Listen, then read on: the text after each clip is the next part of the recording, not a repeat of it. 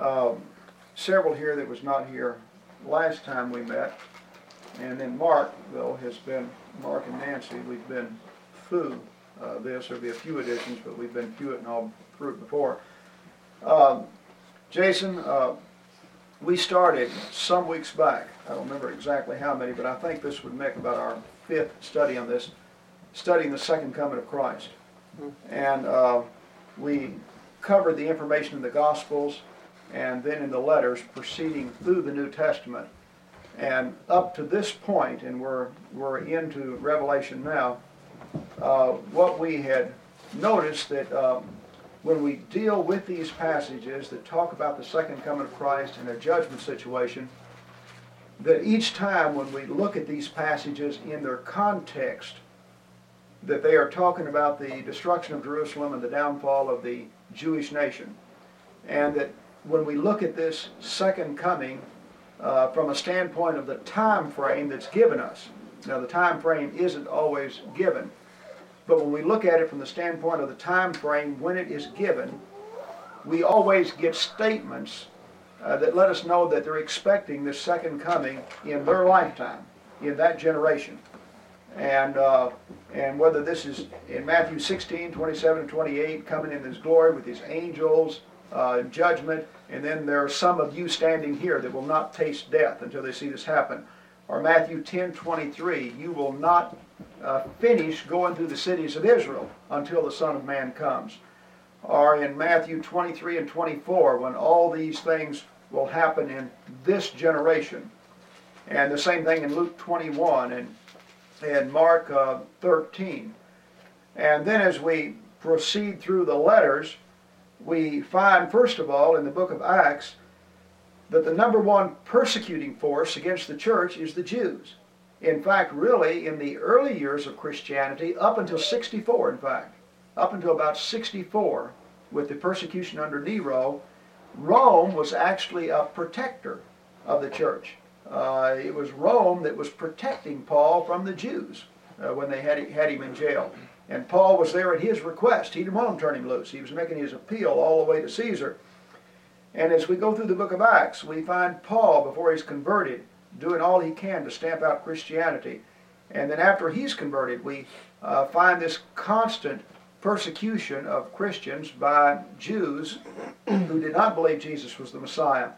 Uh, we find Jews taking a vow as to their own death to take the life of Paul. Uh, we find that when he would go into cities like Thessalonica, the Jews would, would run him out and, and would do everything they could to destroy his and discredit his testimony. And this is true at Berea or any place he went, that they always were there trying to discredit that information to the Gentiles. And so the persecuting force has been the Jews who rejected Christ. And so consequently, in that first generation of Christianity, we have two distinct bodies of people that are claiming to be the people of God with the truth. And that's the Christians and the Jews. And the Jews are stating that uh, these Christians have been misled, that Jesus was an impostor, he was not the Messiah. And the Christians are saying that the Jews crucified their own Messiah and that he was going to come in judgment on them, just as he promised, and demanding and calling for their recognition of him and their, their repentance. And so there's this friction. From Rome's standpoint, they were all Jews, and Christianity was a little sect from within Judaism. Uh, Rome didn't fully understand what was going on. This dead man that the Christians uh, claimed to be alive again. But uh, from Rome's standpoint, it was still a, a Jewish problem primarily. They looked at Christianity as a sect within Judaism. But the persecuting force is Jews, not Rome. All right, then as we proceed through the letters, we find that in these letters that emphasize the second coming of Christ, that there are several things that we can note. Number one, they are written to people who are being severely persecuted and under trial and tribulation at that point in time. Uh, whether it's James, who are, who's writing to people that are in trials and tribulation, and then he's telling them in, in the latter part in James 5 and end to be patient, uh, that the end is near. The end of all things is near. And then in 1 Peter, uh, these people are being persecuted. And he says in 1 Peter 4 and verse uh, uh, 7 that the end of all things is at hand, it's near. And then he says in verse 17, it's now time for judgment to begin at the house of God. And so these Jews that had become Christian are being severely persecuted by Jews who rejected the Messiah. And he's telling them that it's that the coming of Christ is imminent, it's near, and judgment will begin at the house of God. Uh, in 2 Peter, he alludes back and reminds them of the first letter and tells them that he's talking about the same event. And he deals with their trials and tribulations and this imminent return that is coming. Uh, in Hebrews, uh, it's written to uh, Jews who have become Christians and they're being persecuted. And the persecution is so bad that many of them have gone back to Judaism. And uh, they've, they've abandoned the assembling of themselves together, like in Hebrews 10 25, when he says, Not forsaken the assembling of yourselves together. Uh, the writer's not talking about missing a Wednesday night service or a Sunday night service or something like that. He's talking about to people that have literally abandoned the uh, public uh, uh, getting together, an assembly, because of persecution. And then in that discourse, uh, he reminds them that there, there is a coming of the Lord that is imminent and judgment was imminent. In Matthew, or in Hebrews 10, verse 37, that it was an imminent thing that was about to take place. Uh, John writes that they're in the last hour. And so by the time we get to Revelation, all of these letters are written to Christians who are being persecuted by their fellow, by Jews who did not become Christians, and in talking to them about the second coming, it was actually designed to give them hope. Judgment is coming on these persecutors of you. Now, we noted that an interesting thing that unbelievers and, and people that we refer to also as liberal theologians who do not have the same kind of respect for the uh, inspiration of the Bible as, as uh, most of us or all of us do, they have always recognized that Jesus said he was coming back uh, in that generation and that all the writings was looking for a second coming that was going to be imminent and, and they were looking for it right then. And, and is one of the marks against the inspiration of the New Testament. They have used the fact that both Jesus and the apostles taught that his coming was going to be in that generation. It was an imminent type thing. They were all expecting it. And Christians are being dishonest in not recognizing that he didn't come. And that we take those same passages and have preached them for 2,000 years as if he was imminently coming, when in reality it was unfulfilled prophecy. It, it didn't happen.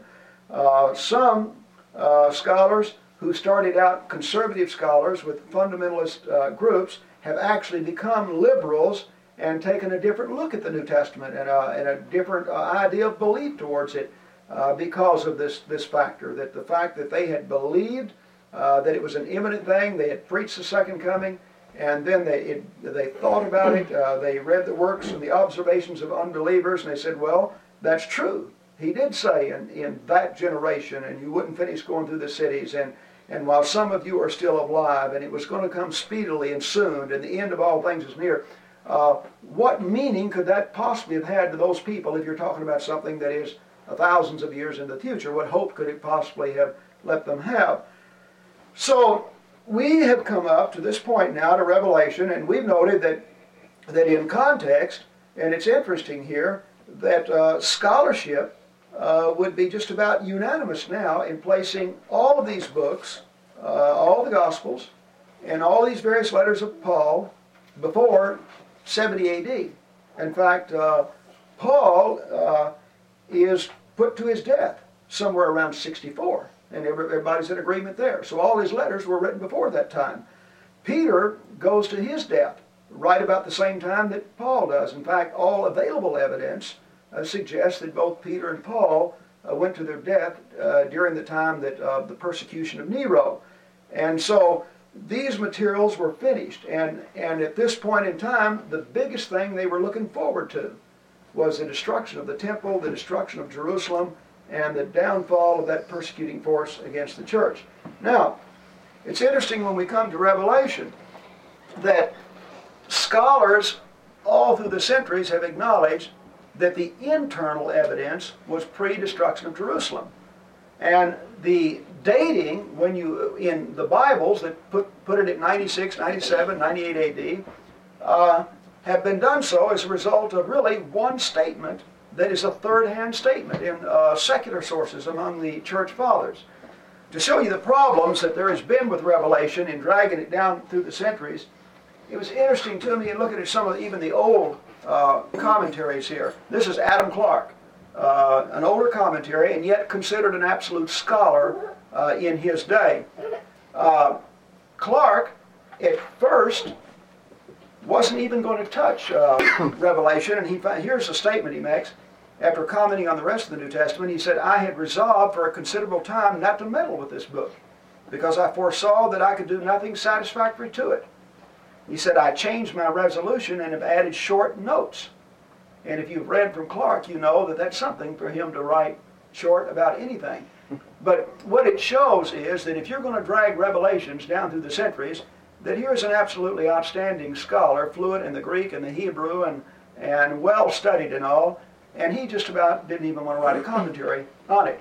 Uh, John Calvin said he saw no value to the book of Revelation and would say very little about it. Uh, he, it was as if he was embarrassed by it. Martin Luther plainly admitted that uh, Revelation was as much an embarrassment to him as the book of James was.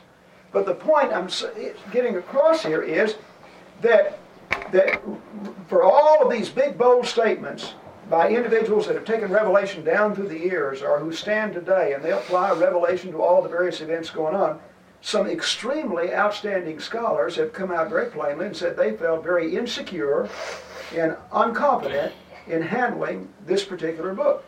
And of course, that is from the standpoint of trying to bring it down through the years. But now here's an interesting thing also that Adam Clarke, keep in mind at the time he writes this, uh, the biblical scholarship and all at that time uh, the, so far as the churches went, uh, put it at 96 and then interpreted it from that point on. And Protestant theology was colored by the fact that they were, had come out of Roman Catholicism and everything bad in the Bible they wanted to interpret as applying to the Pope in Rome. And that includes the beast in Revelation or anything. But they were very colored in their thinking after coming out of Catholicism. It was the worst thing in their experience. Okay, uh, this statement by, uh, he quotes a fellow by the name of Whetstone, he said he supposes the book of the Apocalypse to have been written a considerable time before the destruction of Jerusalem. The events described from the fourth chapter to the end he supposes to refer to the Jewish war and to the civil commotions which took place in Italy. These contentions and destructive wars occupied the space of three years and a half, during which Professor Wetson thinks the principal events took place and recorded on this book. And he goes ahead and points out that he personally is led to agree. In other words, he, he said that what he points out that this sounds logical to him and that the contents of Revelation internally actually fit that. And then he says, Whetstone is supported by very great men among the ancients and the moderns, that the book of Revelation was written before the Jewish war and the civil war in Italy. Again, he comes up and makes that statement I just read earlier and then he gets into his commentary on Revelation. And when he gets over here in the 11th chapter, he refuses to, in other words, on the one hand, he doesn't put it before in a concrete way, but he refuses to take 96 AD also. Because the internal evidence, even though the, the churches of that day were interpreted that way, he saw the internal evidence so contrary to what was happening that he wouldn't accept it. And to him, the internal evidence uh, was before the destruction of Jerusalem. In chapter 11, his comment was, um, we'll get into chapter 11 a little bit, this must refer to the temple of Jerusalem. And this is another evidence that it was yet standing. The measuring of the temple probably refers to its approaching destruction and the termination of the whole Levitical service. And this we find to be done by the Gentiles who were treaded down 42 months. In other words, even a century ago, when we didn't have the archaeological discoveries that we have now, a lot of the benefits of higher criticism and, and some of the other modern scholarship, uh, Clarke was saying that the internal evidence definitely fit uh, the pre-destruction of Jerusalem and that he recognized that there were outstanding scholars before him and at that time who believed it. But in his own situation was, despite this background that had come out of uh, the Catholic Church and this Protestant background that wanted to use every negative thing against the, the Catholic Church, uh, he had some problems there. And he would not come out in a dogmatic way and place this at 96 and just simply use it in that way. All right. This, uh, book here by John Drane, uh, introducing the New Testament. Uh, this man would be considered a very liberal scholar, and he deals with the history of the New Testament. When he gets over here to uh, uh, Revelation, he makes some of these comments. John assured the, his Christian readers that their present sufferings was only temporary. Their great enemy Babylon, a term which John, like Peter, used to refer to Rome, would ultimately come under the judgment of God. Uh, the significance of Revelation can be exhausted just by seeing what it meant for those Christians to whom it was addressed. All right, now notice what he says about what we now hear taught most concerning Revelation. In the last 100 years or so, a large body of popular opinion has come to look at Revelation in a different way. The so called futurists argue that its real meaning is connected with events that are still in the future, even now, and its full significance will become plain only to that generation which finds itself living in the last days. Some have even suggested that the seven letters with which the book opens are not real letters at all, but part of a detailed, clairvoyant insight given to John. They see them as detailed descriptions of seven successive ages of church history, reaching from the first century to the end of time. Many of these so called dispensationalists also believe that we today have reached the stage of the seventh and final letter. So they claim our generation is living at the very end of world history. He said there's many difficulties with this view.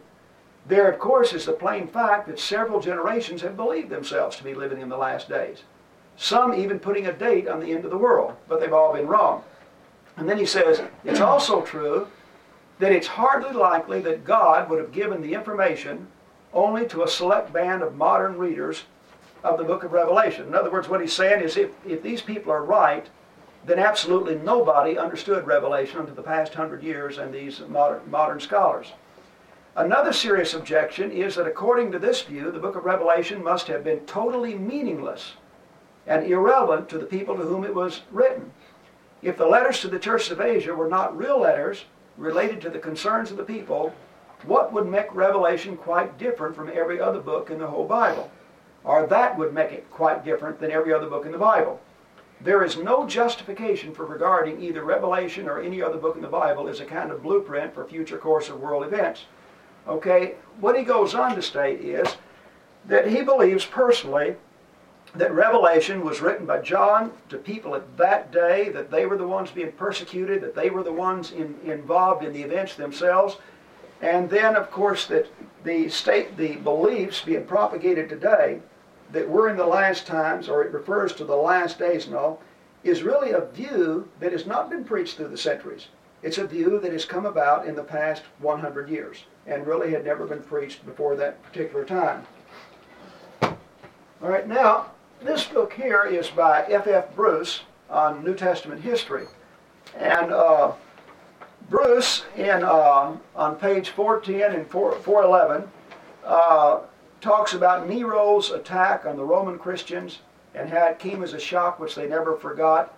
Uh, he goes ahead then and applies uh, what's happening then with Nero and the persecution of the church, and then what happened at the destruction of Jerusalem, and he quotes passages in Revelation and applies uh, this material to having been written before uh, the destruction of Jerusalem and the downfall of the Jewish nation, and he applies the contents as applying to Rome and Nero, and then also to the Jewish people that were persecuting the church, and that Jerusalem was going to go through its downfall by Rome. This one here, I've gone over that, uh, History of the Christian Church by Philip Schaff. Uh, in his edition that he edits this, he makes the statement that on two places he changed since his first edition, and one is the writing of the Apocalypse. That he says, I now, with most of the other scholars, and this was written in 1910, place the book of Revelation as having been written before 70 AD, and about, about 68 AD, and applying primarily to the destruction of Jerusalem, the Jewish nation, and also to Nero and the, the Roman Empire. This one is a commentary written by William Hurte. Uh, he's from Scotland, uh, the restoration movement that we speak of in, our, in, in, churches of Christ actually started in Scotland. And of course, it came to this country. Uh, to both Thomas and Alexander Campbell came from Scotland. Uh, this man is from that background, and he preached in Scotland. And on his comment uh, on the book of Revelation. He's answering the question uh, Had the destruction of Jerusalem taken place when John wrote Revelation? No. And although our reference Bibles, the, the chronology is printed 1896, yet scholars maintain that this arises from some copyist mistakes, mistaking the name of the emperor who is said to have reigned at the time John wrote. According to Robert Young in his brief commentary on the book of Revelation, it was written at Patmos about AD 68. Whether John had been banished by Domitius Nero, as stated in the title of the Cyrenaic version. What he points out there is the oldest complete version of the New Testament is the Cyrenaic version written in Aramaic at 150 AD. And in the statement there, it actually places Revelation as written in 68 AD and written by John uh, and the, uh, right after the thing by Nero. Uh, with this concurs the express statement of Irenaeus, who says it happened in the reign of Domitian. Uh, Domitius, Nero, and then he goes on and says, uh, Severus, stupidly mistaking, I'm quoting him, uh, Domita for Domitian, supposed Irenaeus referred to Domitian, AD 95. And most succeeding writers have fallen into the same blunder, fallen into the same blunder. The internal testimony is wholly in favor of the earlier date, that John saw these visions in the reign of Nero, that they were written by him during his banishment, and that the emperor is, is confirmed, and he goes on and names uh, several other individuals. But anyway, that I'm saying that here's a guy uh, in the Restoration movement in Scotland uh, in the past century, and who was convinced even at that time, beyond any doubt, and applies all of it before the to the downfall of, of Jerusalem and also the Roman Empire that was persecuting Christians at that time. And then now this I handed out to everybody last time, a copy of it. Uh, Jason, I'll give you a copy of it. This is from uh, uh, Time magazine, uh, 19, an article in 1984 in the religious section. Uh, dealing with these various beliefs on Revelation. And what they point out there is the majority of modern scholars put Revelation before 70 AD and apply it to the destruction of Jerusalem and the downfall of the Jewish nation. In short, that to say that the majority believe anything doesn't prove it. But what I am saying with all of this is that we, we have been brought up in a religious world where revelation has been dragged down through the centuries and used relative to the end of the world and the second coming of Christ. And since everybody we've heard use it in any way has used it that way, there's been a, it's, it's like, well, the evidence must be absolutely overwhelming that this is the case. And yet, I'm saying that when we look at the information, the vast majority of scholars actually put Revelation before 70 AD and apply it to the destruction of Jerusalem, the downfall of the Jewish nation, and, and, and, and the time of, and the setting beginning with the persecution of the Christians by Rome under Nero.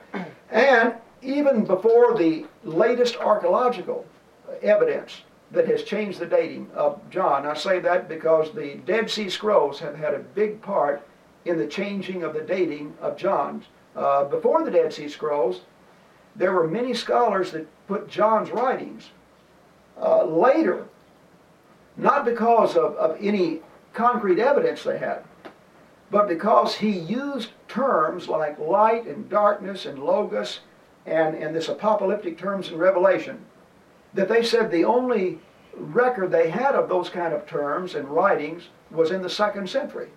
And so he, they said he simply could not have written in this way at that time. That was their evidence. In their opinion, he could not have written this way. Well, then, with the Dead Sea Scrolls, we find that this apocalyptic literature that we have here actually was written before the time of Christ, uh, for several hundred years before Christ. And we find that uh, the Essenes were using all of these terms of light and darkness and logos and everything. And also through archaeological discoveries in the ex excavation of Jerusalem, going on right now, excavating parts of Jerusalem, we now recognize that parts of John that one time were questioned because we could not relate certain things he said to the city of Jerusalem, we now know that he was writing of Jerusalem in a pre 70 AD state, and he wrote in a way that he could not have written, except he had lived and written at that particular time.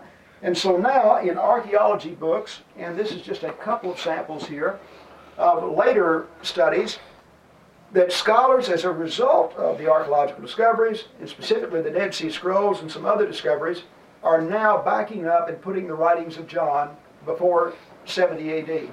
Uh, Mark? Okay. Um, in a bunch of material I've read, I've always seen that John's captivity was placed about 85 AD. And I don't understand why that is. You know, what you just said seems to correct what do you mean that. his captivity now? Uh, when he was banished to Patmos, any kind of dating that I've ever seen has always said around like 85 or so. And then all of his books after that, of course, they couldn't have been written before that. But anytime I've, I've read about, you know, I can, um, Haley's Bible Handbook, he talks about how John was, you know, 85 Okay. AD. The dating on that it was not a result of some concrete empirical information. Uh, it, the statement about 96 began with a third-hand statement that i- itself was very questionable all the way through.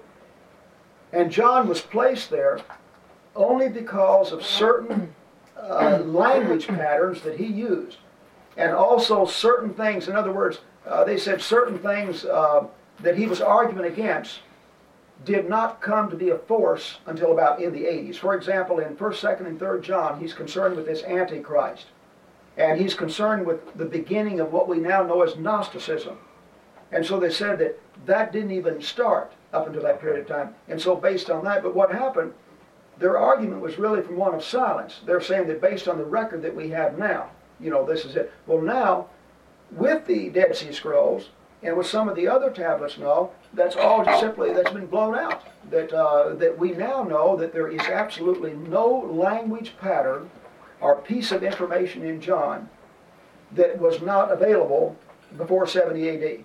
And that uh, there's and so the there were in Haley's you're taking information that goes back for some time also. You know I'm saying he's getting his sources uh, from back before the Dead Sea Scrolls and some some other events that have happened. All right, then Another thing uh, that has was a problem to the scholars through the years anyway is the the only statement that we have of John in his elderly years is about Jerome. And Jerome mentioned that uh, at uh, 96, and see, John in 96 is about 96 years of age. He's right about the same age of, of Jesus. That in his older years, in, in the year 95, 96 AD, that Jerome said that he was very infirm, that he could not walk, and that he had to be carried to church. And that uh, he made statements like, you know, children love one another, and he put emphasis on love and all, but that he was a very feeble individual that had no, had, did not have any more vigor and was not a strong person, and it was actually carried to church. All right?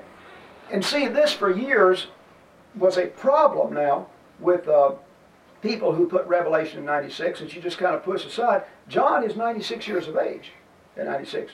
Uh, this uh, person who writes Revelation has been very aggressively preaching. And as a result, result of his aggressive preaching, he's been banished to the Isle of Patmos. All he had to do to, to keep being banished is keep his mouth shut. So he's been banished because of aggressive preaching. And then when he writes this letter, the letter's full of fire. Uh, you know, it's, it's telling these people, you hang in there, you know, hang tough, be thou faithful up to and including death. And it just moves in a real fast pace by somebody whose emotions are really involved in this. And he's writing to these people as people that, that he knows. And he's familiar with their sufferings and, their, and, and he's all involved in it and writing. In other words, he does not write with the, the energy level and the attitude and all that, that you expect of somebody that would be 96 years of age. Okay, he writes as somebody that is very aggressively preaching himself, has been banished for that preaching, and he's writing to people that he's had a part in their conversion and a part in the establishment of these churches, and he's very he know he's very alert, knows everything that's going on there, and then he's hitting them individually and telling them how to conduct themselves, you know, in that situation. Did well then after that, did he have any writings after the destruction of Jerusalem? Is there any record that John wrote down after like this was, you know, did he did he write anything to affirm what he had written in Revelation? No, that we, we don't have any more record of John other than what you have right here. Jerome, That- what that's you meant it. the comment. Uh, keep in mind that writing was not to these people what you and I might think of. I don't believe there was any apostle that understood that he was writing part of what we now call the New Testament. I really don't believe that myself. The Holy Spirit knew, obviously. But the individual man, Paul wrote to Rome because he couldn't get there. And he, and he was hindered from going there. If Paul could have got there, we wouldn't have that letter. He wrote letters because he was in jail. And he even told them that I'd rather come to you. When John wrote his short letters, like 1st, 2nd, and 3rd John, he tells you that the reason it's so short, he says, I'd rather come to you than to write it in paper and ink, and I'm on my way. But he had some things he needed to say before he got there. But mean, he was saving the best until he got there. You know, that, that's why they're very short. They're very, very quick and, and written because he can't get there at that time. Uh, in Revelation, obviously, these people are being severely persecuted, and so if you've had a part and you're concerned about the establishment of the church, you've had a part in the conversion of these people, then you, you're going to be concerned that these people, because of the persecution, will cave in and they'll renounce their faith. And so, Revelation is written to tell these people to hang in there. He's coming soon. That's, eh, take away, he's coming soon out of there. And Revelation doesn't do anything for those people. I mean, so what if he's coming 2,000 years from now? Here you are being persecuted right now. And, and, and, and it's a danger for you to even assemble and worship in the name of Christ. And people are doing all kinds of negative things to you. And the book offers you no relief whatsoever. Well, there was no sense in him writing. He has written it to give hope to these people, to tell them to hang in there. And the message is, it's like, again, you're, you're in the Alamo, you've got a few people, you're outnumbered, hang in there, we're coming with a big crew to help you out. Uh, or like MacArthur, when he leaves the Philippines, I shall return, I'm coming back with more men next time. And the people that were captive and stayed there lived with that hope. Uh, that uh, those were words of hope to them. MacArthur's coming back. Well, in the same way, when, when he writes here, and the same thing when Peter writes, and when the Hebrew writer writes, and when James writes, and when Paul mentions it, these statements of I'm coming soon, the nearest end at hand, these were words of hope to a very persecuted people, uh, that, that the judgment situation was going to come. And Revelation starts right at the end of where we left off uh, in Jude, uh, and we're dealing with a time when Christianity is undergoing all kinds of persecution, the number one force is the Jews. And the Jews have used Rome against the Christians. And so, for the first time now, as we get to Revelation, the Christians are getting it from both places the Jews and the Romans. Up to 64, they only got it from the Jews. And then Nero began the persecution in 64. The city of Rome burnt. Rome was divided up into 14 districts. Of those 14 districts, 10 of them were either destroyed or severely damaged as a result of the fire, including the palace and all where the king lived.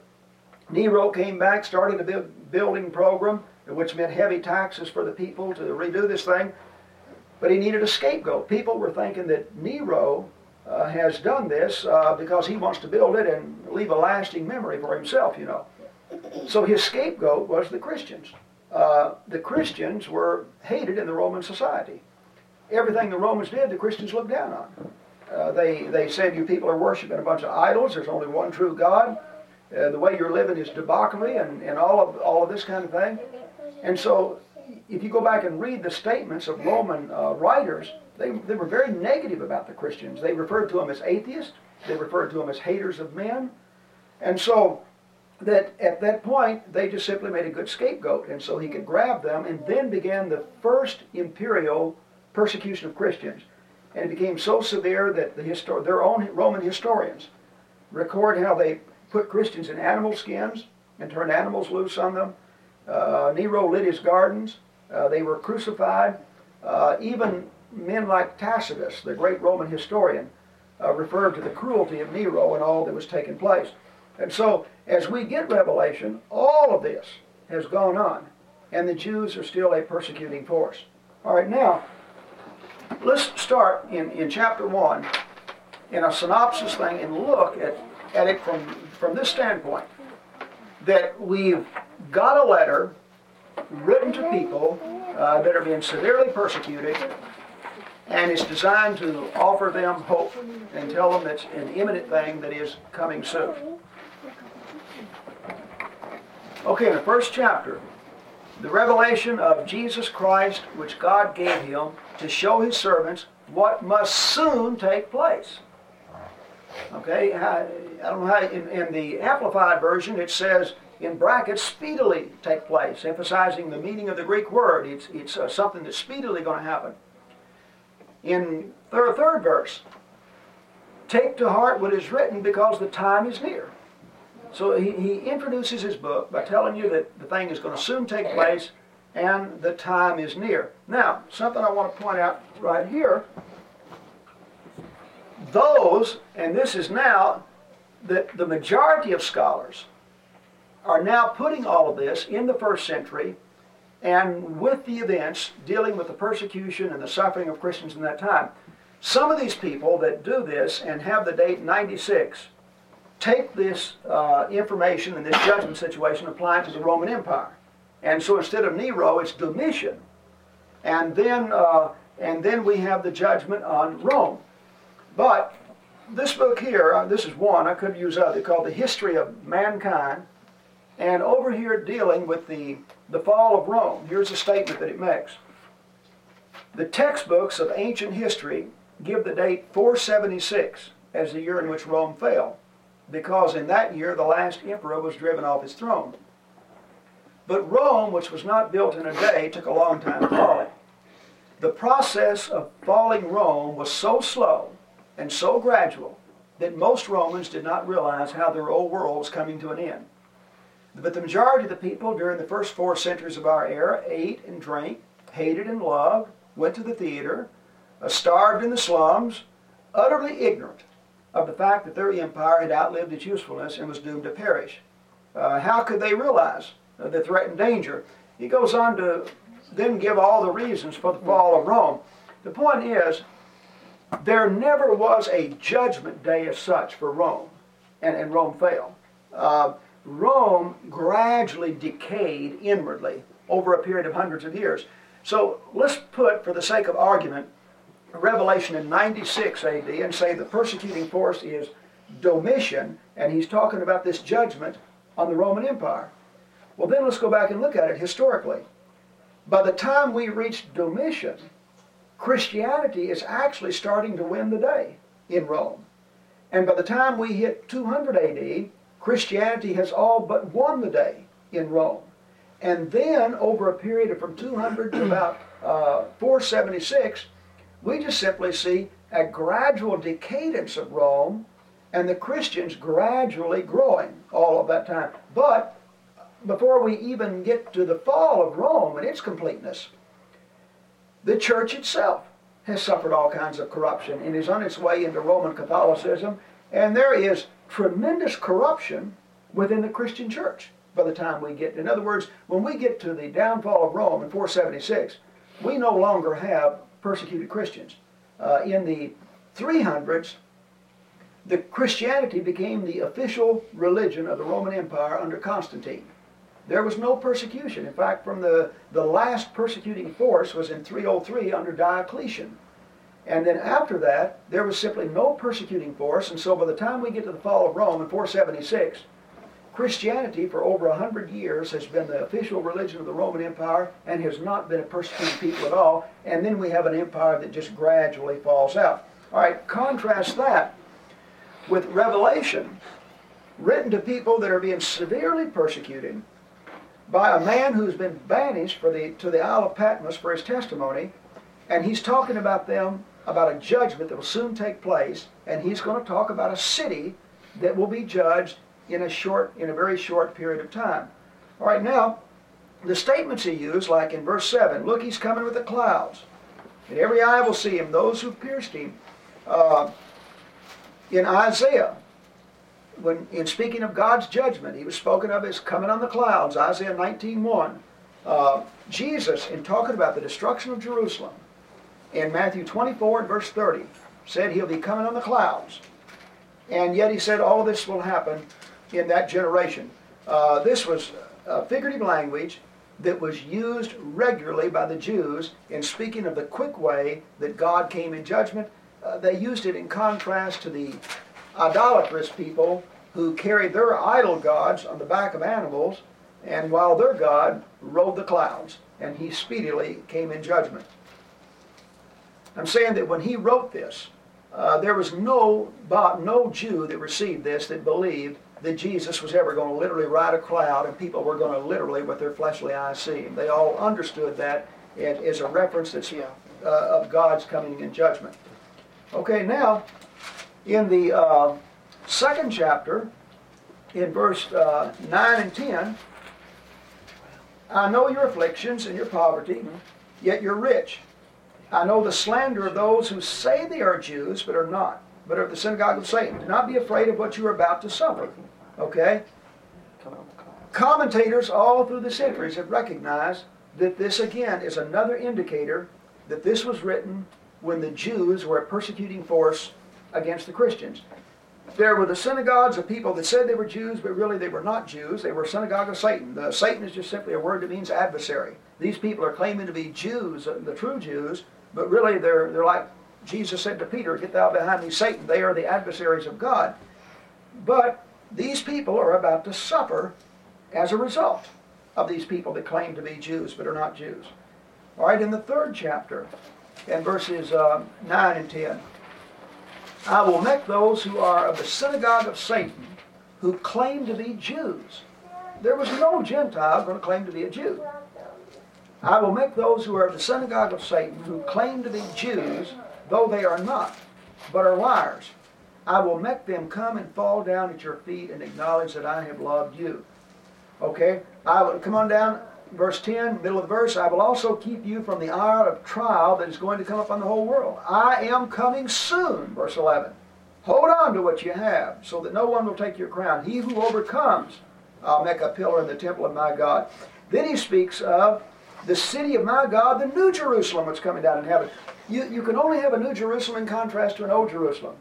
He was coming soon in judgment on Old Jerusalem. New Jerusalem, the church, was a spiritual city that came from heaven. And so there were these people that claimed to be Jews, but really they were of the synagogue of Satan.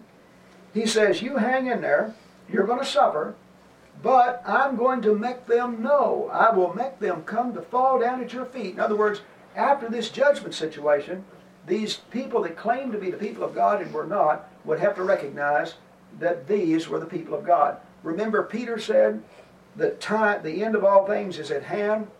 1 Peter 4 7 and then 417. It's now time for judgment to begin at the house of God.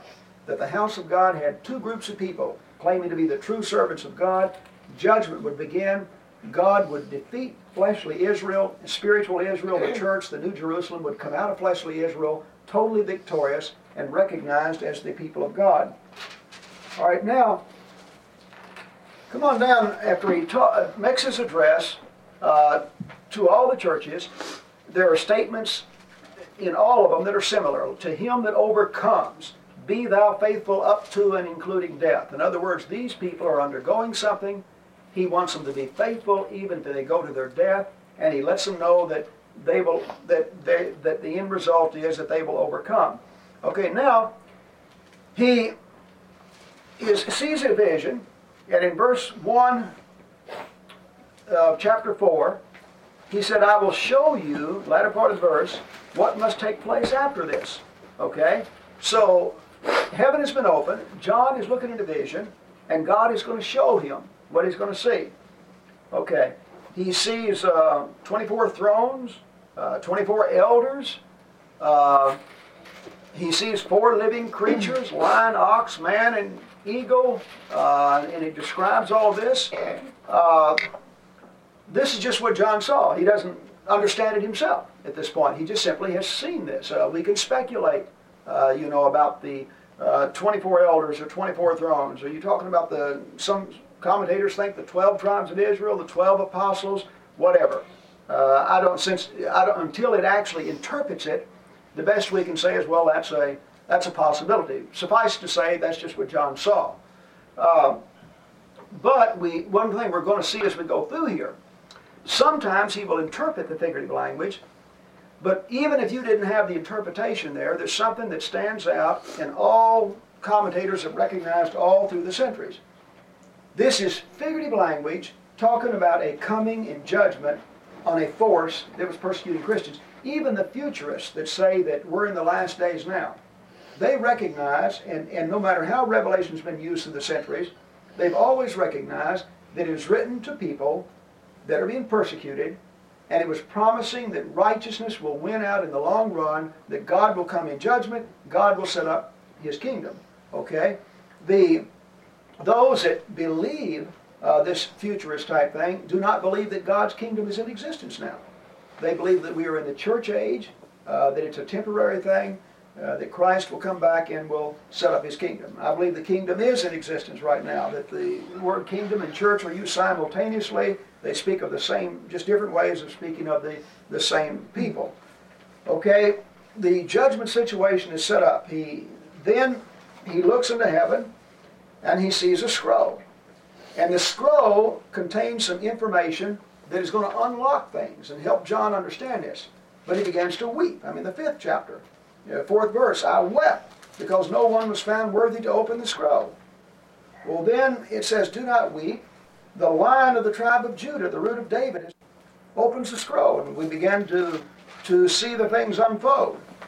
And we find a, uh, of four living creatures, and he looked, and there before me was a white horse. And its rider held a bow, and he was given a crown, and he rode out as a conqueror bent on conquest.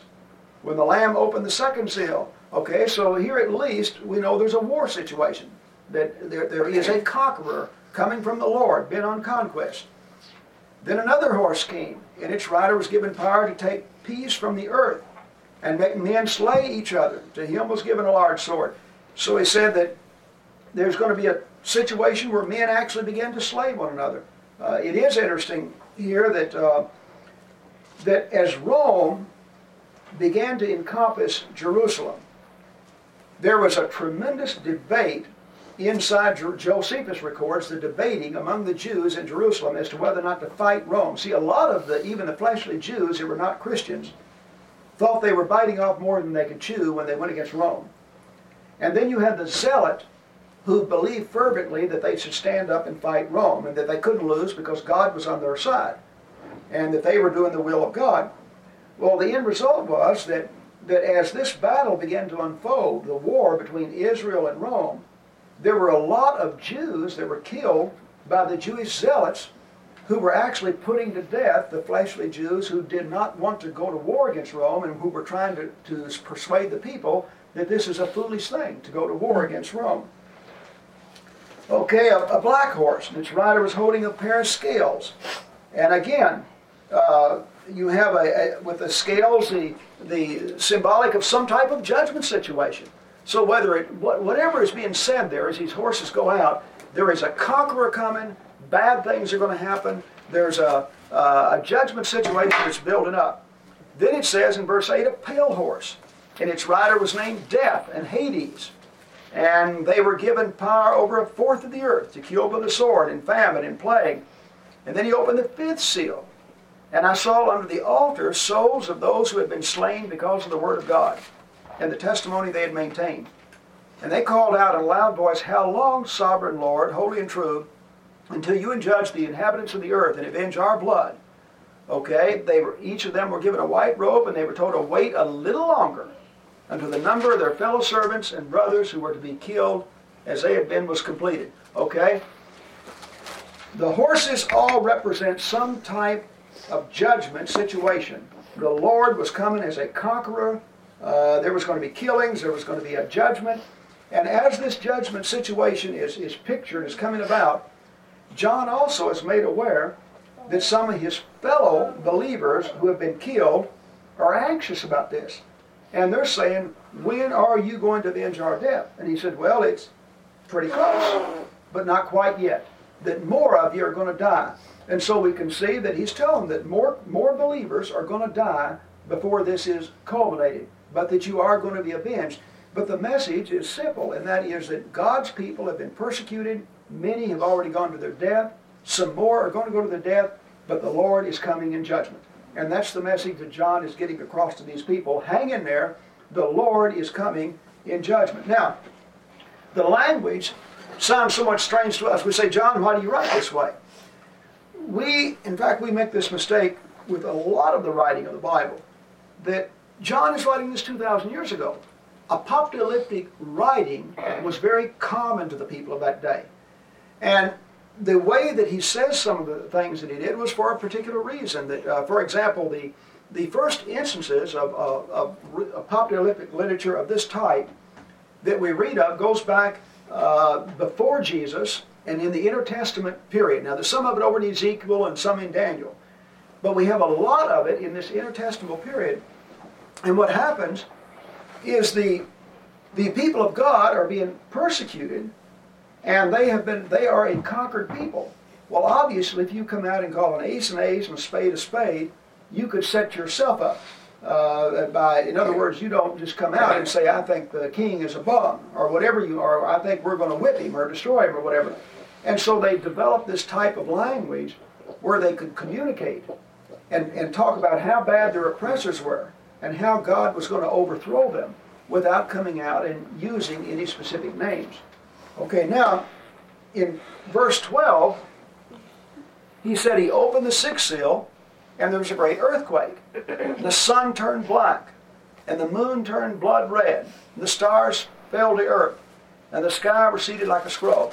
Well, in Matthew 24, 29, and 30, when Jesus talked about the destruction of Jerusalem, the downfall of the Jewish nation, he used exactly the same type of language.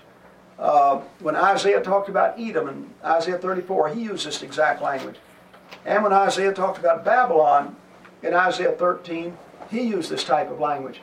And so this type of language right here was a type of language that was used by the writers, and there was nobody that read this that looked for the sun, for these things to literally happen, or the stars to fall with this earth, or anything like that. None of them thought that. They all understood that as poetic metaphors that had been used in a consistent way, speaking of judgment situations. Um, I just want to make a comment on, like chapter five, it talks about um, the root of David and the Lamb of God, and that kind of stuff. Um, I automatically recognize that as Jesus Mm-hmm. because I've seen it so much throughout the New Testament and Old Testament. Right. Uh, and these other things are something maybe that people avoid reading, like the sun will, you know, be dark and then the stars will fall from heaven. But I automatically recognize, see the line of the tribe of Judah, the root of David. I automatically recognize that as Jesus, but it never does say that it's Jesus Christ. That's good. Point out, Mark. That in other words, you recognize it because in your past framework, you've heard all of that applied to Christ. And, and again, what if somebody who has not read any of the Bible except Revelation were to read that? It wouldn't make sense to them. The Lion of the tribe of Judah. Who is that? The Lamb of God that takes away sins. Who is that? Uh, you know, they wouldn't relate to any of that. All right, think of some of our services. And our, we do this at church sometimes and looking at our songs. We sing songs like Unto Canaan Land. Have you ever thought what that means to somebody that is not a student the, who's walking in as who's not read or been taught the Bible and we're and we're singing a song about marching unto Canaan land? It, it, it has meaning to us because we know about the literal. Before you can have the the something to be symbolic of a spiritual thing, it has to first have a literal background. And so we know about that. We compare our going to heaven with their going into the land of Canaan. So we understand it. Crossing with the songs about death that come to Jordan and cross over the Jordan River. Now, figurative, but yet we understand it. Uh, we have literally a multitude of songs where stanza after stanza is figurative, and yet we perfectly relate, relate to it with no problem. Like one we've got, uh, uh, we're looking to the, it speaks of the pearly gates and the streets of gold, and that it names all the various jewels and things like that. And we understand exactly what we say when, when we're singing that. Well, in the same vein, the initial readers of Revelation, obviously, John's not writing this information trying to hide what he wants to say. And, and when God is giving John this vision, the object is to enlighten John. How are you enlightening him if you're giving him a lot of information he can't understand? Obviously, God, through Christ, believes he's enlightening John.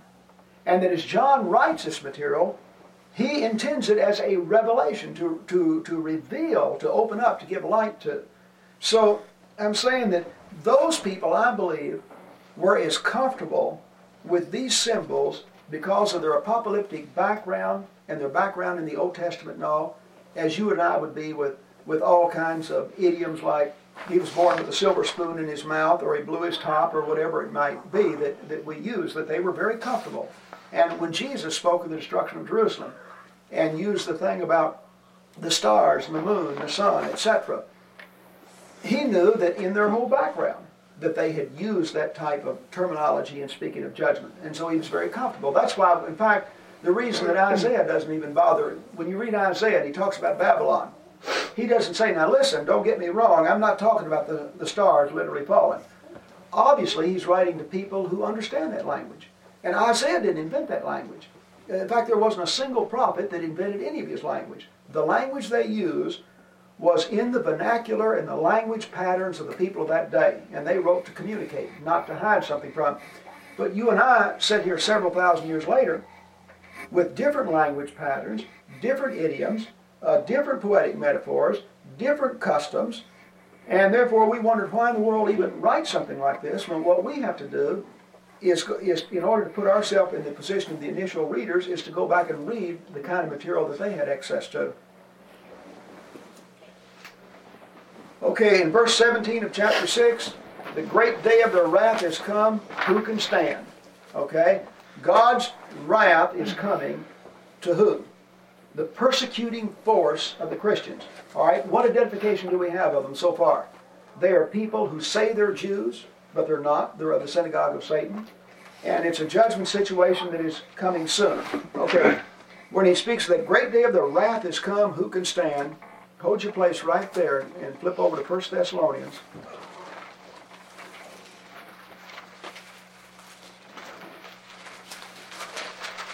As we said, this had been building all, all through the New Testament. The same type of language written to people who have been severely persecuted, promising them a judgment of relief.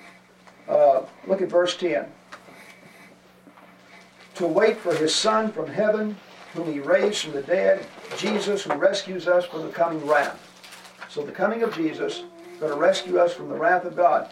Okay, come to the second chapter, beginning with verse 14. For you, brothers, became imitators of God's churches in Judea, which are in Christ Jesus. You suffered from your own countrymen the same things those churches suffered from the Jews, who killed the Lord Jesus and the prophets, and also drove us out. They displease God and are hostile to all men in their effort to keep us from speaking to the Gentiles so that they may be saved. In this way, they always heap up their sins to the limit the wrath of God has come on them to the most. So, in Thessalonians, we noted that the second coming of Christ, if we don't want to go to just chapter 4 and grab four or five verses totally out of the context, Thessalonians is written to people that are being severely persecuted for their faith. And the number one persecuting force are the Jews. And they are reminded that they have killed Jesus, they have killed the prophets of God, they are hostile and they're, they're trying to keep the apostles from even preaching to the Gentiles, and the wrath of God was going to come on them. And so the wrath that was going to come was this judgment on these people that were fighting Christ, Christianity. Over here, we have the same thing. We have people that that are pursuing Christians, persecuting them, doing everything they can to stamp out Christianity. The great day of their wrath has come. Who will stand? They claim they're Jews, but really they're, they're not true Jews. They're of the synagogue of Satan. Okay, now in chapter 7, as he sets up his judgment situation, there are some people he says not to harm. Verse 3, do not harm the land of the sea or the trees until we put a seal on the foreheads of the servants of our God. Okay, hold your place there and flip over to Ezekiel 9 to show the same language used before the destruction of Jerusalem by Nebuchadnezzar in 586. Okay, now, you're looking at Revelation 7 and verse 3 and 4. Uh, turn to Ezekiel. You've got that Ezekiel 9, 4 through 6. Barbara, would you read that verses uh, 4 through 6? And said to him, Go throughout the city of Jerusalem and put a mark on the foreheads of those who grieve, and, lament over all the detestable things that are done in it. As I listened, he said to the others, Follow him through the city and kill without showing pity or compassion. Slaughter old men, young men, and maidens, women and children, but do not touch anyone who has the mark. Okay? When Ezekiel writes, Ezekiel was carried into captivity about 597 by Nebuchadnezzar. Uh, Daniel was carried off about 605. In Ezekiel's own book, he tells you that the Spirit of God came to him after he'd been in captivity five years. That's 592. Ezekiel prophesied from 592 to about 586. In 586, Nebuchadnezzar was going to make his third trip back to Babylon, but this time he was going to destroy it. Going to destroy the city, destroy the temple. To okay. Jerusalem. Uh, right, the city of Jerusalem.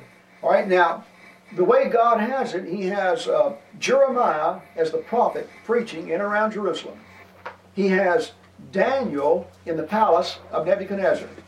And now Ezekiel is out among the captives. And Ezekiel is, is telling them that they're there because of their sins. They're going to be there for 70 years. God is punishing them for their sins. And Ezekiel's also telling them that God is going to use the Babylonians to destroy the city and the temple. Well, then the, the question to these people is well, there are still some people back there that are faithful and believe in God, just like Ezekiel, Daniel, Shadrach, Meshach, and Abednego. When Nebuchadnezzar goes in to destroy the city, what is going to happen to the people like Jeremiah back there that are true followers of God? Well, then he uses the same language that they're to put a mark on their foreheads. In other words, all it wasn't going to be a literal physical mark, but he just simply letting them know that providentially God has marked out his people and he's going to spare them. In fact, it's interesting, we find out what happens to Jeremiah when Nebuchadnezzar with his army came in and destroyed the city and wiped out the temple. They said, they said to Jeremiah, Where do you want to go? You want to stay in the city? You want to come to Babylon? You want to go to Egypt? You can do anything you want to do. Uh, no, no penalty to him what, whatsoever. And so, in the same vein here, when you read this language about a seal on the foreheads, we're not talking about a literal seal. It's the exact same language that's used concerning the destruction of Jerusalem by Ezekiel and letting these people know what is going to happen to God's people. In the same vein here, a common question these people will have well, when Rome comes in to wipe out Jerusalem and they defeat the Jewish nation, you see, at this time, a big percentage of the church is Jews. And, and, and most of the persecution is, is Jewish Christians being persecuted by their fellow Jews. And so a common question in their mind is, what's going to happen to the people of God? I mean, you've, you've, you've pictured this awful judgment, uh, John, and you've seen these horses and death and Hades and, and all these people being killed. What's going to happen to the people of God? And so John is being let know, providentially, God has marked his people, and he's going to take care of his people. Uh, every historical source that you'll read goes back to that will go back to this gives record of the fact that the Christians left they escaped Judea most of them went to Pella and other surrounding areas and even uh, uh, Titus himself uh, marveled at the fact that the Christians got up and got out of the city rather than stay there and be killed okay he names uh, he lists each of the 12 tribes there okay and again, Jewish names, Jewish tribes, and he's marking off people that were going to be providentially cared for from God whenever this great judgment came on this place. Okay, now he continues on in the starting with the ninth verse. He looks to a salvation that belongs to God who sits on the throne and to the Lamb. Uh, there is praise to God. Uh, these people that are going to be delivered, verse 14, these are they that have come out of a great tribulation. Okay? In Matthew 24, 21 and 22, when Jesus is talking about the destruction of Jerusalem, he speaks of a great tribulation that would be the worst thing that they had ever undergone. Well, at this time, it is worse for Christianity than it has been since its inception. That both the Romans and the Jews are persecuting Christians.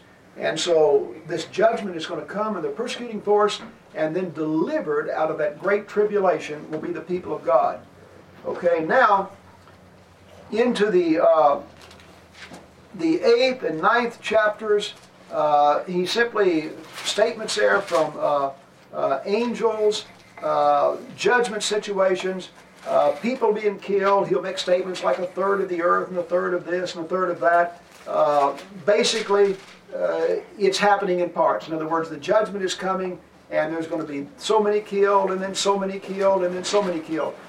Uh, whenever an army defeated a city, and there's no better description of this than, than destruction of Jerusalem than Josephus.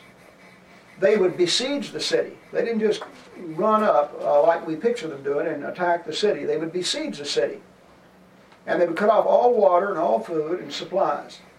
And so what happened right away is that food and water became scarce. And so in Revelation, you'll read of somebody going through and selling barley and selling wheat. And the amount of money is a a full day's wage, according to their reckoning. In other words, he's saying that food is going to be very scarce and very costly. So before people were defeated, the first thing that happened is that food and water became very scarce. Okay, the second thing that happened as a result of food and water becoming very scarce, people do not get enough nutrition. And when you do not get enough nutrition, you become subject to various diseases and all that your body's been fighting off. So then the next thing that happened is people began to have various diseases and plagues, and a lot of people begin to, to get sick and to die that way. All right? Then the next thing that happens is when you've got people dying and they're hungry and they don't and they begin to have doubt about their situation, uh, they sometimes begin to turn on themselves. And so you have a lot of fighting and a lot of argument. And so what Josephus records is when it, it got so bad that a lot of the Jews wanted to go ahead and surrender. But the zealots still wanted to hang in there. So the zealots went about killing and shutting up the Jews that wanted to surrender.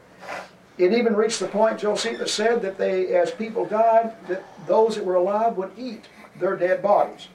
Okay, so all through this area, he begins to describe a situation of, of uh, this judgment that's coming, and more and more are these persecutors being put to death and going to their downfall. We're in the 11th chapter. Let's see, Steve, uh, read that on down through verse 8. Just, I was given a reed like a measuring rod and was told, Go and measure the temple of God and the altar, and count the worshippers there.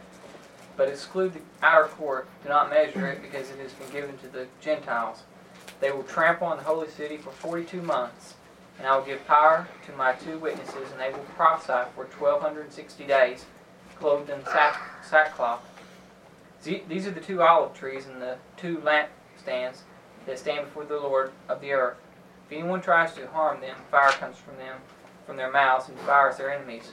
This is how anyone who wants to harm them must die. These men have power to shut up the sky so that it will not rain during the time they are prophesying, and they have power to turn the waters into blood and to strike the earth with every kind of plague as often as they want. Now, when they have finished their testimony, the beast that comes up from the abyss will attack them and overpower and kill them. Their bodies will lie in the street of that great city, which is figuratively called Sodom and Egypt, where also the Lord was crucified.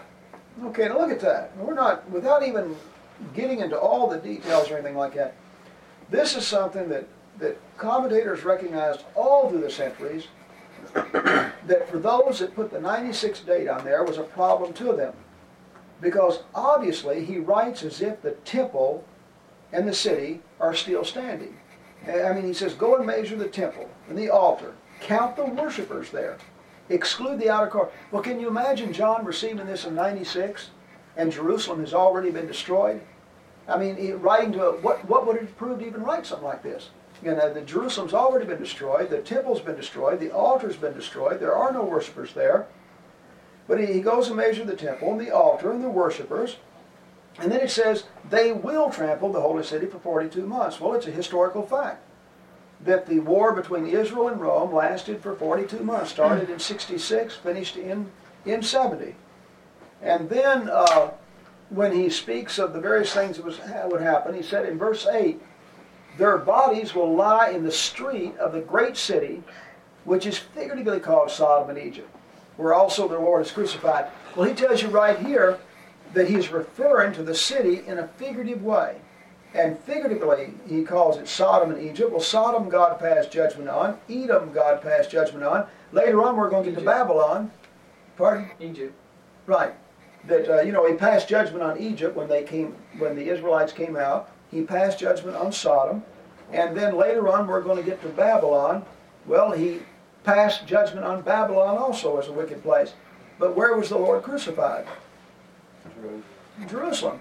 And, and so that's, uh, in fact, this is the place that, uh, that after Adam Clarke, you know, gave the various arguments of his day and all, that he made it clear that he just simply could not get anything out of this, except that John was writing this when Jerusalem was standing, and that had reference to the to the Roman army and the destruction of Jerusalem, you know, that lasted for that. He said that from his standpoint that that's all that he could get out of the passage. Okay, in verse 13, there was a severe earthquake, and a tenth of the city collapsed. Okay, after the collapse of the city now, we have the collapse of the city.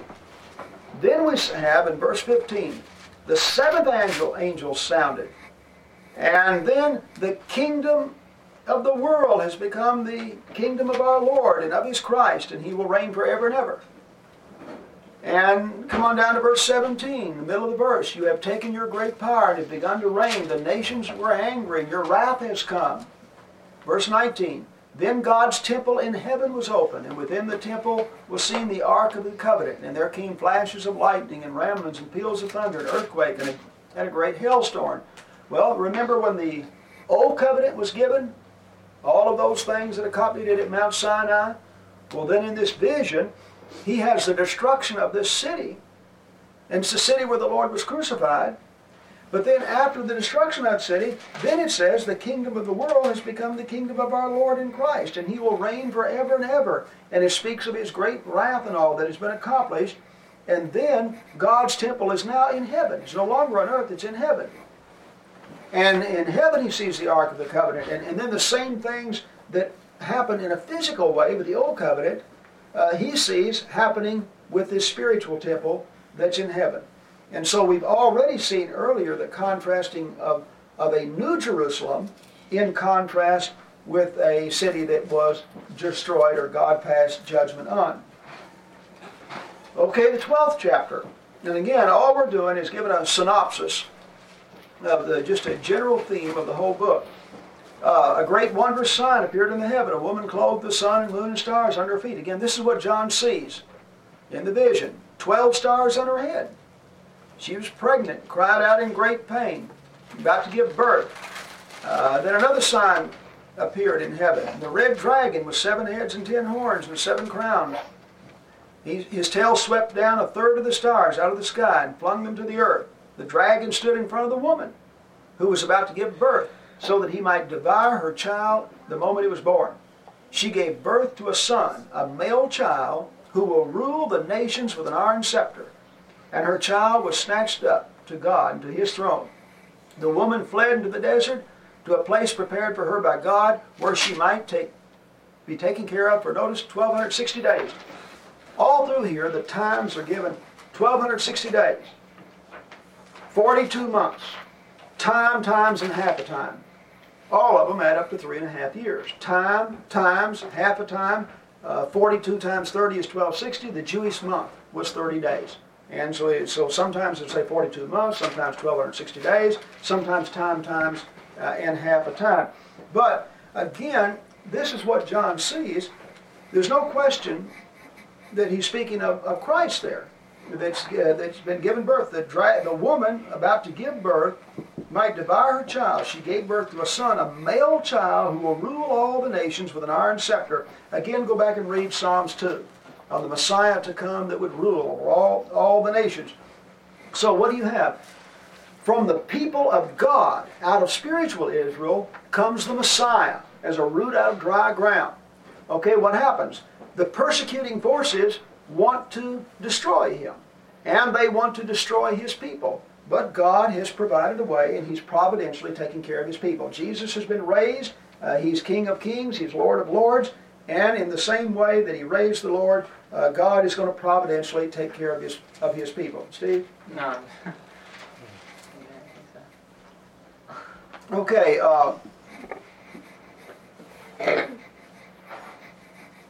look at verse 13. The dragon saw that he had been hurled to the earth, and he pursued the woman who had given birth to the male child. The woman was given to the two wings of a great eagle, so that she might uh, fly to the place prepared for her in the desert, where she would be taken care of. Notice, time, times, and half a time. So he says 1260 days. Now, to the same people in the same situation, it's time, times, and half a time. And what do we again have? We have the people of God who have given birth to the Messiah being pursued by a persecuting force. Again, representing a persecuting force with a dragon or a vicious animal is very common to the scriptures. Remember, with uh, uh, when we go back to Daniel, and we find the way that, uh, like uh, the Grecian Empire was represented with a leopard, the Medo-Persian was represented with a bear. Uh, remember the Babylonian Empire represented as a lion. Uh, then remember the before that the image representing all four, and remember the fourth empire was an evil beast that he couldn't even describe in an accurate way. So representing uh, evil empires in terms of some wild or vicious animal was characteristic. How was the devil represented? As a serpent, and, and not a not a literal serpent, but rep- represented that way. Verse 17, the dragon was enraged at the woman, went off to make war against the rest of her offspring, those who obey God's commandments and hold to the testimony of Jesus. So the, the dragon has been unsuccessful with Jesus, but now he's going after the people of Jesus.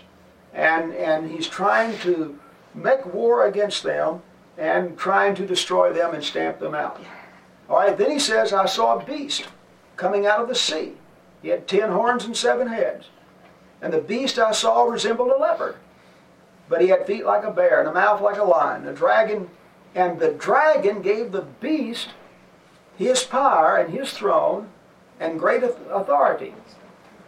One of the heads of the beast seemed to have a fatal wound, but the fatal wound had been healed.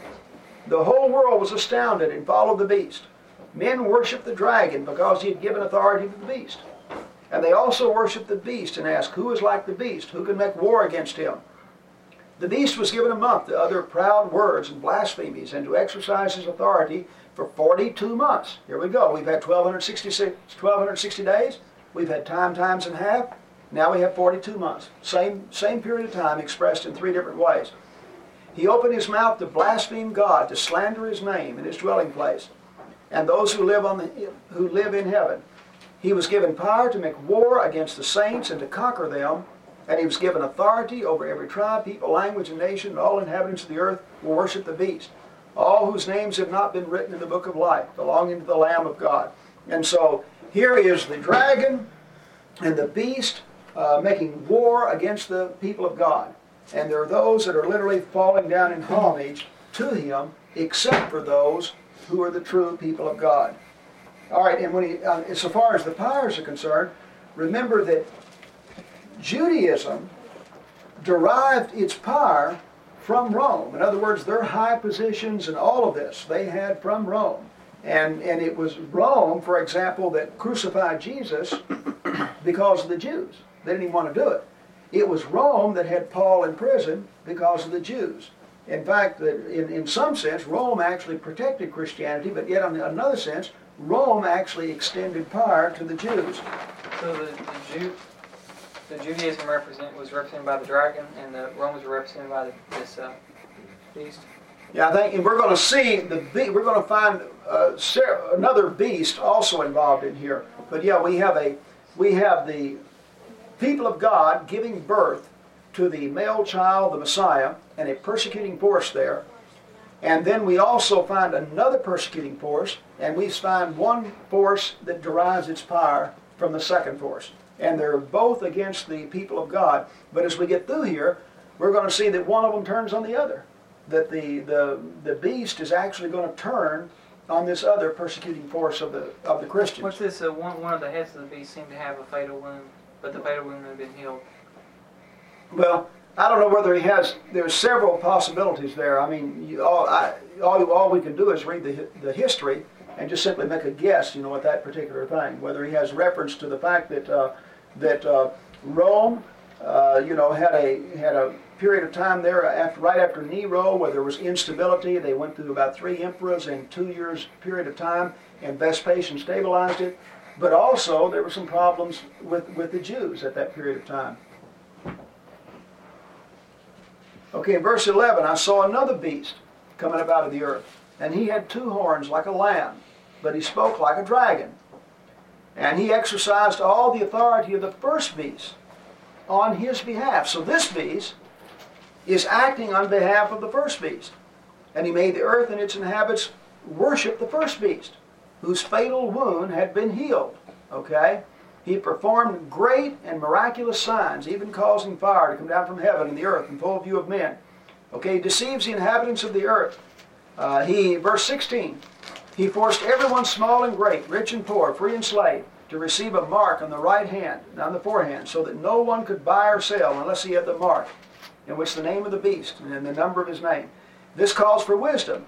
If anyone has insight, let him calculate the number of the beast for it is a man's number. His number is 666. Again, without being specific, using numbers in such a way as to spell out a name in a coded way was done by the Jews of this day.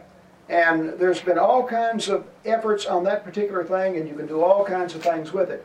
Uh, to come up with Nero, uh, if you put it before 70 AD, then obviously the, they can show you where you can take the consonants of the, of the Hebrew alphabet and assign them values equal 666 and come up with Nero.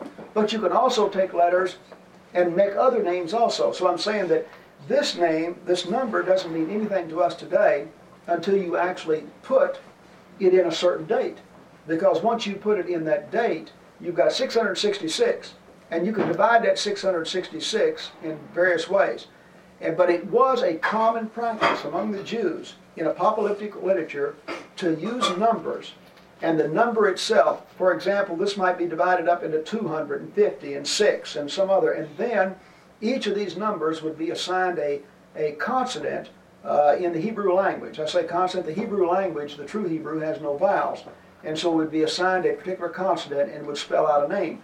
And the only people that would really be in tune to that would be the people of that particular day. So you and I are not there.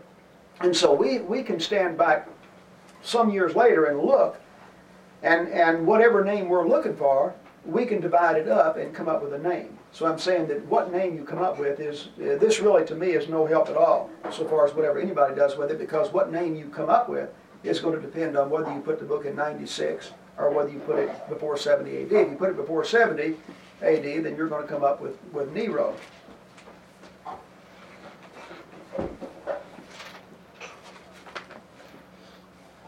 Okay, uh, we've had this city now in the that for 11 chapters we built up to the fall of a city, and it fell. And it was a city referred to as Sodom and Egypt, but it was a city where the Lord was crucified. Now we come to another series of visions as we're going through. And we have this beast, and we have the people of God that have been persecuted. We have a time frame of 42 months, or 1,260 days, or time times and half a time. And now we have Babylon that falls. And so in the 14th chapter, we began to deal with Babylon. Babylon, Egypt, Sodom all have one thing in common. They are nations of the past that God judged because of their, un- their ungodliness. Verse 8 Fallen, fallen is Babylon the Great who made all the nations to drink of her maddening wine and her adulteries. Okay. He speaks of the falling of Babylon uh, in the 15th chapter, verse 1. God's wrath is completed. And I saw what looked like a sea of glass mixed with fire and standing beside the sea, and those who had been victorious over the beast. And so God's wrath is completed. There are those that have been victorious over the beast. Uh, in the 16th chapter, he speaks of the fact in, that in verse 4, uh, 5, and 6, God is just in his judgments. Uh, you're the Holy One uh, because you have so judged. For, notice now these people that have been judged in verse 6 of chapter 15. They have shed the blood of your saints and prophets, and you have given them blood to drink as they deserve. Remember what we read over in 2 Thessalonians 2 1 Thessalonians 2 14 through 16, speaking of the Jews who had persecuted them and killed the Lord, killed the prophets, and that God's wrath is going to come on them. Well, looking at this, and the judgment is on them because of the, the righteous people that they had killed. They shed the blood of your saints and prophets, and you've given them the blood to drink as they deserve. Hold your place there and turn over to Matthew 23. Matthew 23 and verse 33.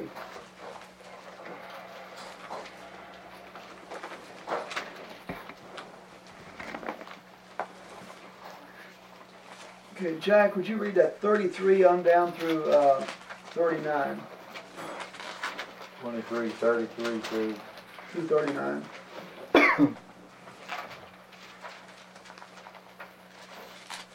you snakes, you of vipers, how will you escape being condemned to hell? Therefore I am sending you prophets, and wise men, and teachers.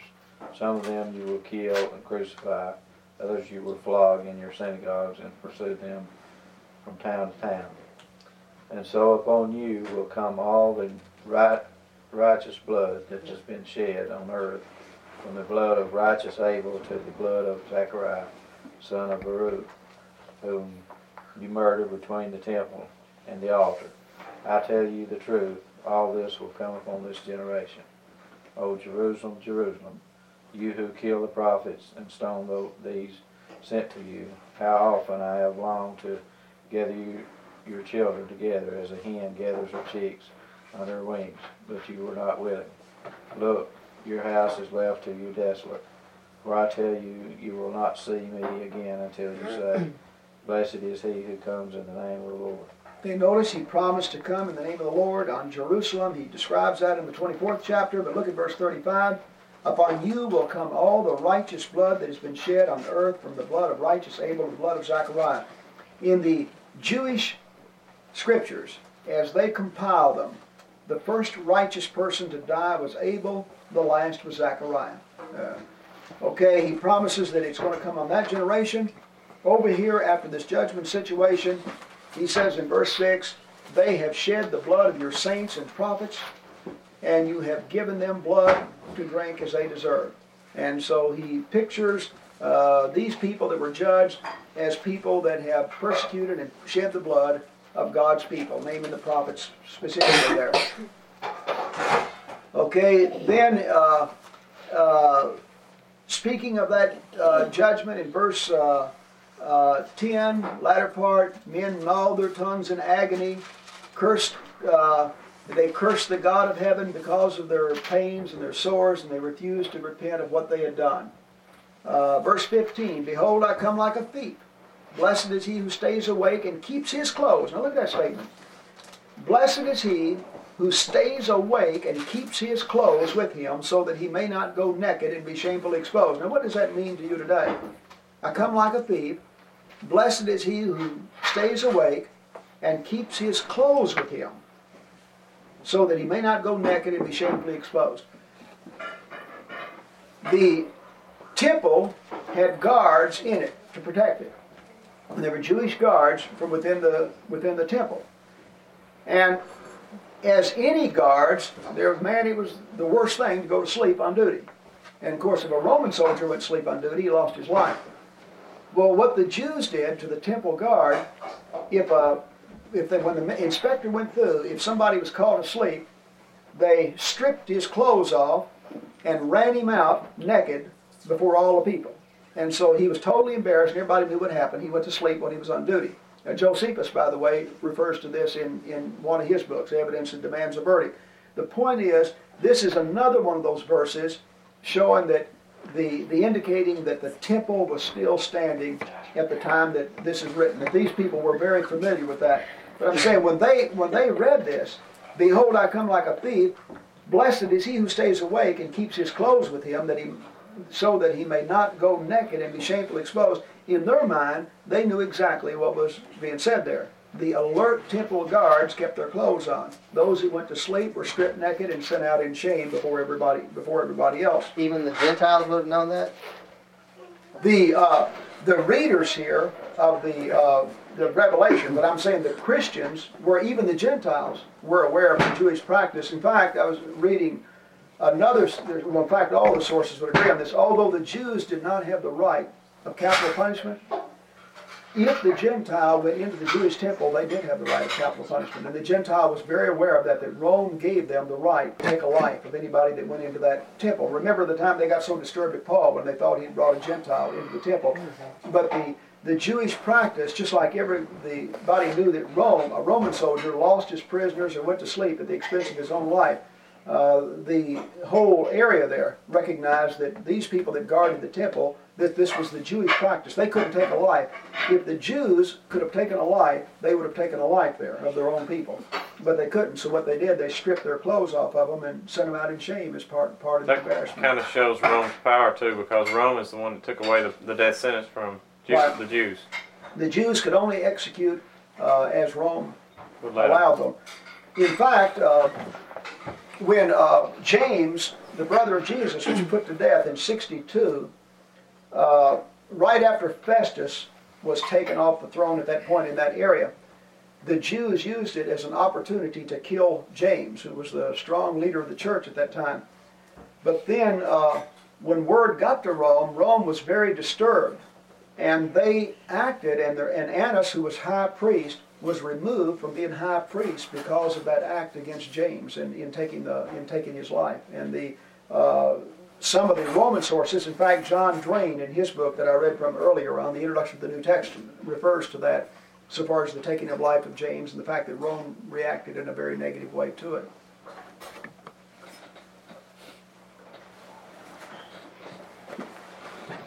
Uh, on the persecution, uh, uh, Jason, although that uh, all were getting it from Nero and Rome at that time, the the Jew, the Christians that were persecuted the most were the Jewish Christians.